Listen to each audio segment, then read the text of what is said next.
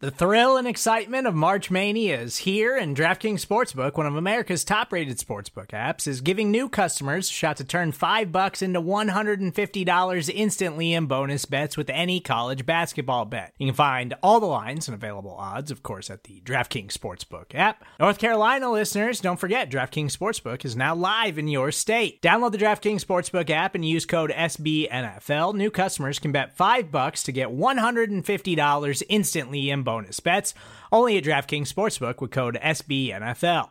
The crown is yours. Gambling problem? Call 1 800 Gambler or in West Virginia, visit www.1800Gambler.net. In New York, call 8778 HOPE NY or text HOPE NY. In Connecticut, help is available for problem gambling. Call 888 789 7777 or visit ccpg.org. Please play responsibly on behalf of Boot Hill Casino and Resort 21 plus age varies by jurisdiction. Void in Ontario. Bonus bets expire 168 hours after issuance. See DKNG.com slash B ball for eligibility, deposit restrictions, terms, and responsible gaming resources. Welcome in, and once again, it is time for Prime Time Rumblings Monday Night Football Edition, Week 7. San Francisco 49ers versus the Minnesota Vikings. That game at 8:15 Eastern Time from US Bank Stadium. That game will be on ABC and ESPN. But again, I am the big O Jerry Ostrowski bringing you that Monday Night Football preview here on the Buffalo Rumblings Vidcast Network. And um, this game, again from Minnesota, uh, takes on two teams. Uh, record San Francisco five and one in the NFC West, while the Vikings are two and four in the NFC North. Um, the last time these two teams played was in 2021. San Francisco won 34 to 26. The Niners coming in to Monday night a six and a half point favorite. And um, we'll do some offensive comparisons. And uh, when you look at this game, San Francisco seventh overall in the league in total yards. Minnesota is 11th. Uh, they're fairly even there. And uh, passing wise, San Francisco 13th. Minnesota third in the league, averaging 263 yards per game. Rushing, and that's where San Francisco seems to get it done year in and year out under this Kyle Shanahan offense. They are a third and they're averaging 148.3 yards per game. Minnesota almost last in the NFL. They are ranked 30th in rushing yards. Points, San Francisco right up at the top again, 30.7 points per game. That puts them at second in the NFL. Minnesota is 17th. Third down percentage, San Francisco comes in eighth, while Minnesota is 27th in the league. Defensive comparisons between these two teams. Um, the total yards given up, San Francisco is fourth in the league, only giving up 295.8 yards per game. They are under 300 yards, and that defense is formidable, folks. We'll talk about that a little bit more as the preview goes on. Minnesota ranks 15th in total yards, passing yards. San Francisco is 10th, while Minnesota ranks 17th. Rushing yards, San Francisco, fifth overall in the NFL, giving up only a mere 80 yards per game. And Minnesota is ranked 18th in the NFL in rushing yards given up per game. Uh, points, San Francisco right now, first in the NFL, giving up a paltry 14.5 points per game. Minnesota comes in ranked 21st in the league in points given up. Third down percentage, San Francisco 12th. I thought they'd be a little bit higher considering how good that pass rush is and how good Fred Warner is. But Minnesota comes in 25th in third down percentage. San Francisco on a one game losing streak. If you remember, they had their worst game of the season last week as they lost in Cleveland to a team without their starting quarterback in Deshaun Watson. And Minnesota is coming off a one game winning streak. Key players in this matchup on Monday night for Minnesota Brock Purdy, um, the kid, Mr. Irrelevant, the guy from Iowa State. Call him what you will, but he's been a incredibly productive quarterback in this Kyle Shanahan system. He did throw his first interception of 2023 last week against Cleveland, had his worst start overall of his short career last week in Cleveland. A lot of things happened in that uh, in that game. Cleveland played tremendous defense. If you remember, Deebo Samuel went out with a shoulder injury. Christian McCaffrey went out with a rib slash oblique injury. Lost his two biggest weapons on offense. Um, rough day for Purdy. But overall, this year, Purdy is 110 for 163. Um, uh, he has 110 completions on a uh, 163 uh, attempts. He's got 1,396 yards total, 10 total touchdowns, one INT. He's got a 111.9 quarterback rating. Kirk Cousins, the man who was drafted second in Washington way back in the day. If you remember that, they took RG3 first, then they took Kirk Cousins. But uh, Cousins, we all know what he is. We know what he can do. He can throw the football, he can spin it. Um, he's uh, 158 of 235 for 1,679 yards, 14 touchdowns, four interceptions with a 100.6 overall quarterback rating. Running backs, we talked a little bit a few seconds ago about Christian McCaffrey. He left the game last week with a rib oblique injury. He is listed as questionable for this Monday night matchup. I think we'll see him. And if he plays for the Niners and he can be effective and that injury doesn't bother him too much, he is dynamic at the running back spot. 110 carries for 553 yards this year, seven touchdowns, one fumble, not to mention the threat he is out of the backfield, the way he catches the ball out of the backfield. Also, in the screen game, uh, McCaffrey about as big of an overall weapon as you'll see in the NFL. We talked about it earlier. Minnesota ranked towards the bottom in the league in rushing, and um, their running back Alexander Mattison, 82 carries, 320 yards, no touchdowns, and he has had one fumble. You look at the receivers, and um, we talked earlier.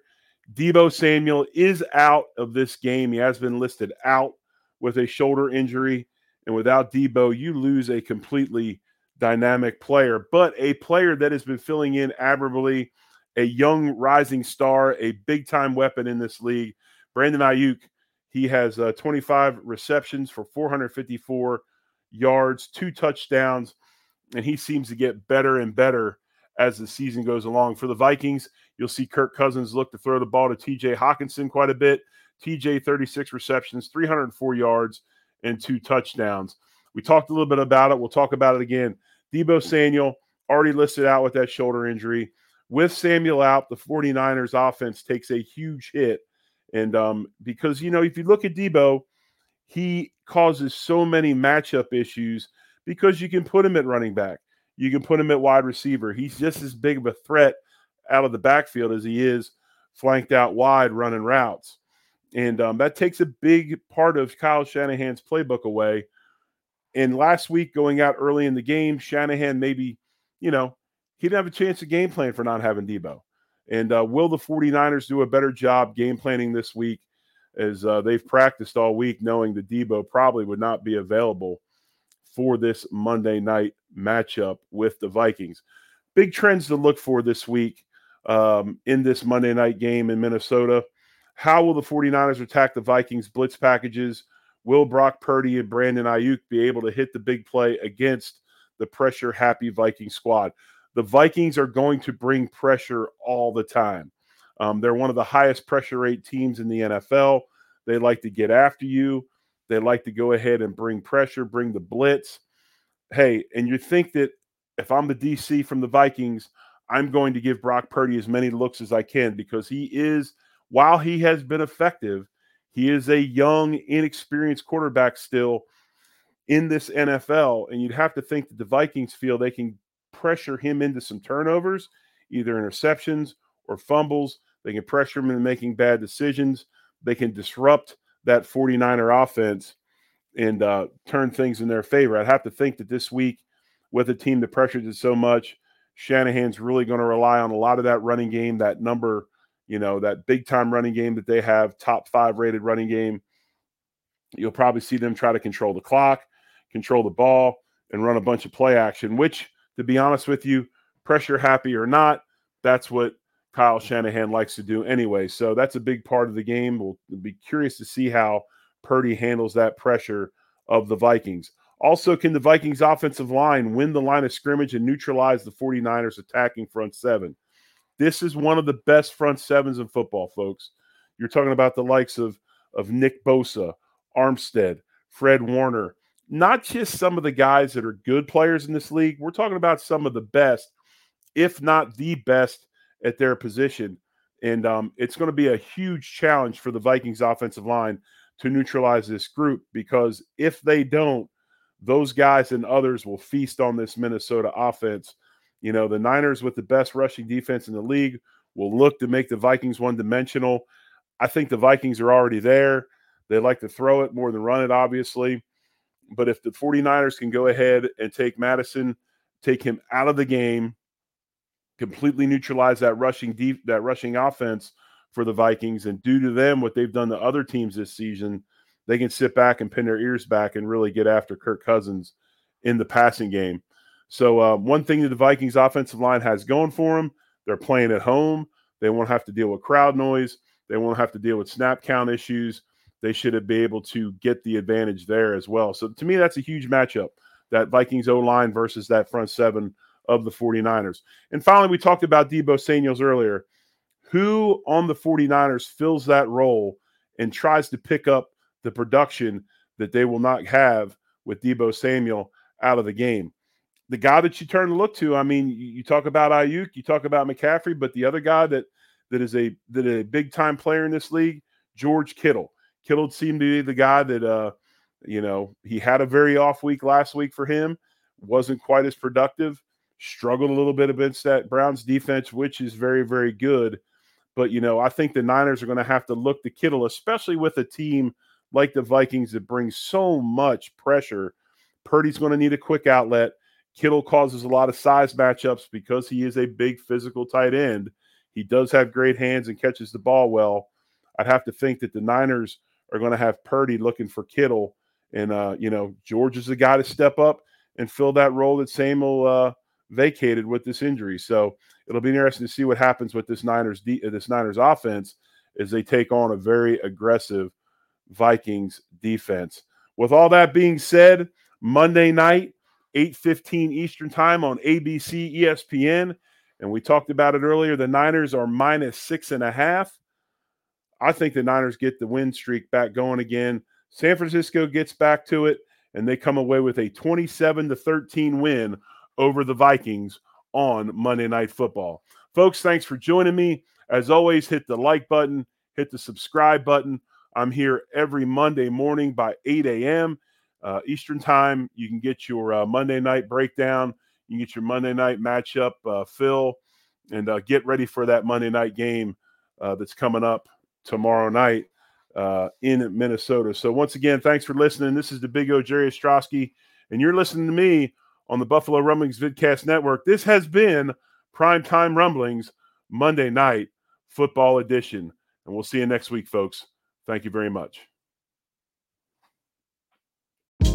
Hey, this is Scott Galloway, author, professor, entrepreneur, and most importantly, host of the Prop G podcast. We got a special series running on right now called The Future of Work, where I answer all your questions on surprise, the future of work. Questions including what are we missing when we work remotely, or how do we handle work life balance when a major opportunity comes knocking?